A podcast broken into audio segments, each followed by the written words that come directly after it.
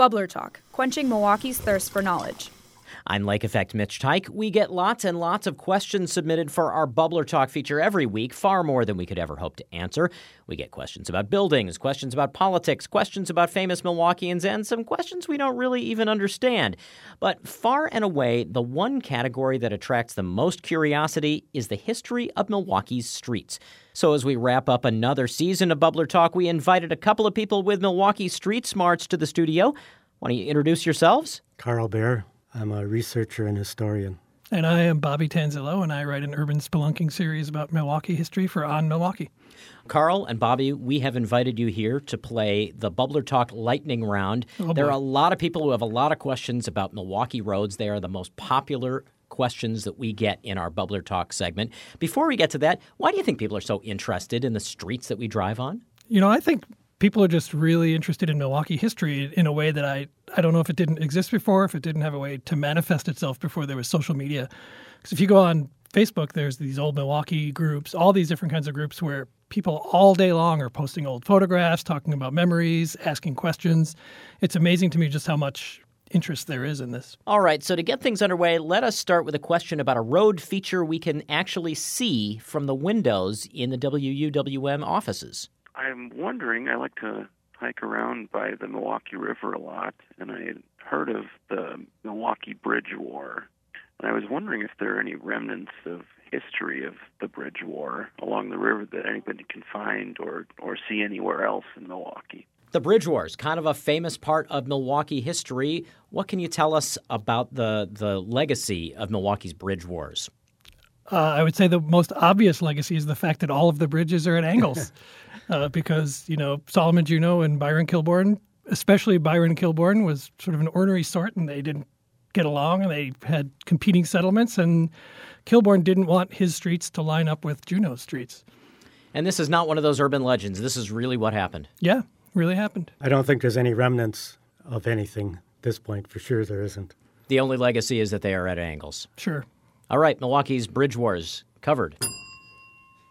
We are on to another question uh, that will fascinate anybody who has spent any time in Europe and might think of Milwaukee as kind of uh, old world in some way. Let's listen to this question. Whatever happened to all the uh, cobblestone streets and the trolley tracks and all the things that I remember from when I was a little boy? And I was wondering how many of those may still be intact under the blacktop or whatever road surface there is there in Milwaukee now.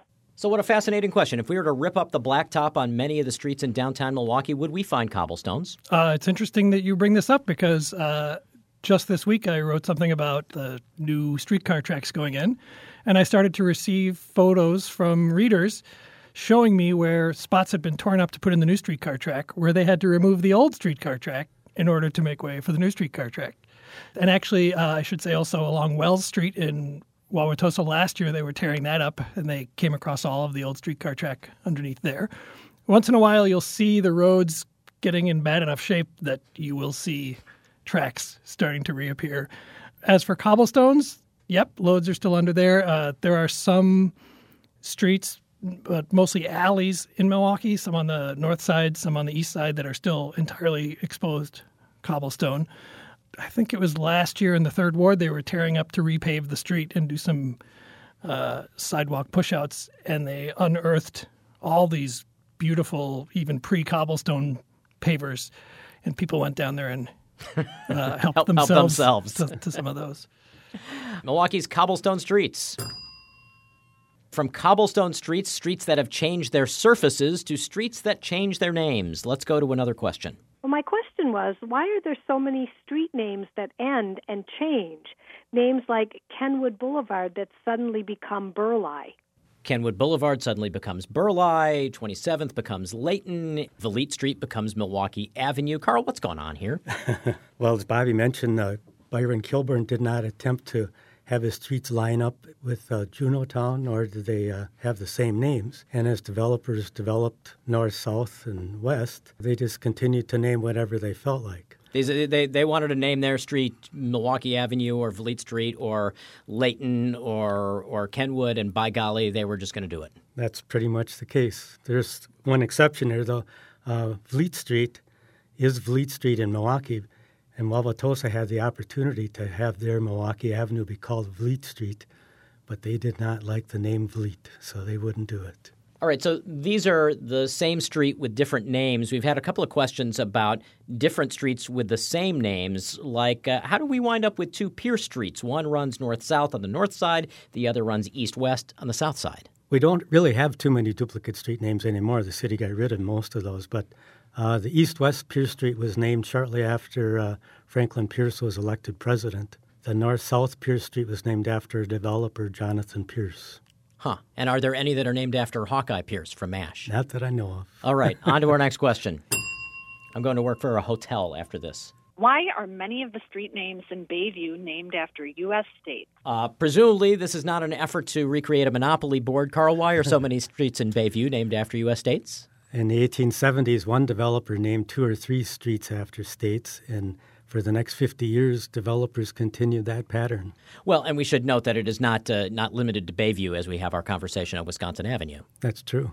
Right I at- think there's 19 streets in Bayview named after states. And of course, many of those streets also run out of Bayview, like Ohio and Oklahoma. Oklahoma. Uh, we have just uh, time for a couple more.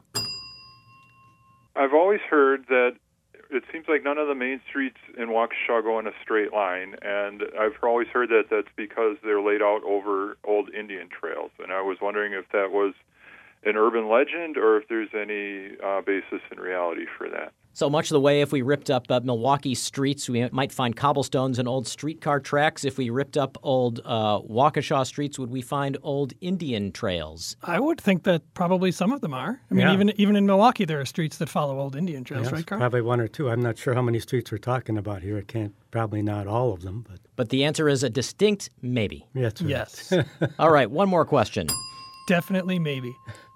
How do I pronounce the a street name? Is it Lapham? Is it Latham? Is it something else entirely? I was wondering why we pronounce Becher Street as if it was spelled with two E's. I went to grade school on that street and have pronounced it as Beecher my whole life. All right, two questions with a common theme here. Let's start with the L A P H A M, I say Lapham. Yes, right, Lapham. As named in after Increase Increase Lapham. Lapham. Right. Yeah. All That's right. who it's named after, Increase Lapham. And how about B E C H E R? Actually, the correct German pronunciation would be Becker Street. I don't know why we pronounce it Beecher Street. We mispronounce other street names too. Like Burleigh is really Burley rather than Burleigh. So Yeah, I think there's lots of those, especially German ones, that we don't do justice to necessarily. right. You betcher. You betcha. All right, so those were all questions that you could answer. Before we let you go, let me just ask you this. Are, are there questions that either of you have about Milwaukee streets that maybe were not on this list that you are still trying to find the answers to? Yeah, since Milwaukee has 800 street names, I haven't been able to find out the reasons for all 800 of them. But uh, as time goes by, I'm accumulating a few more. So All right, and Bobby?